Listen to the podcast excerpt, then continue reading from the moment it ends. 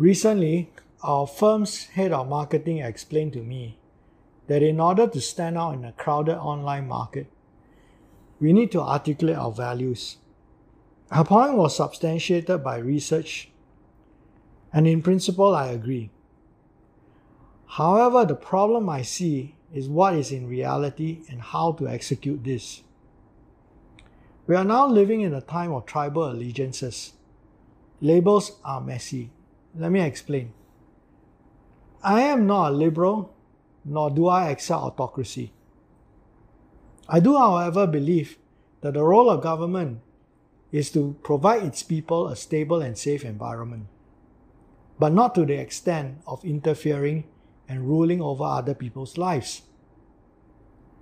I recognize, however, that this statement itself is problematic.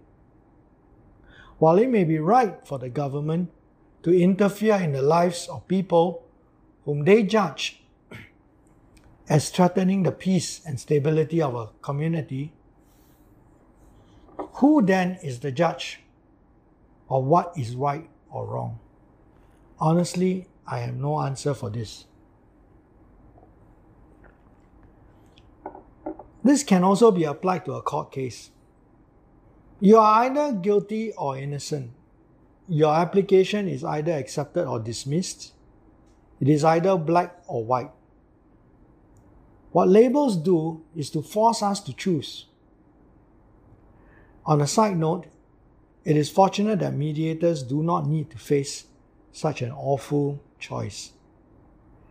Many years ago, I committed vanilla law to serving the SME community and embracing a single minded value of keeping things plain and simple.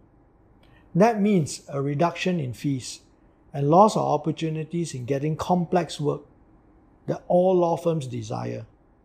Logically, and from what I have explained about being boxed into a label, this would have been a very bad idea indeed. Yet, and somehow after 26 years, we far exceeded our own expectations and plans. I have come to accept that in business, some things are not logical, and it takes a certain amount of faith and courage.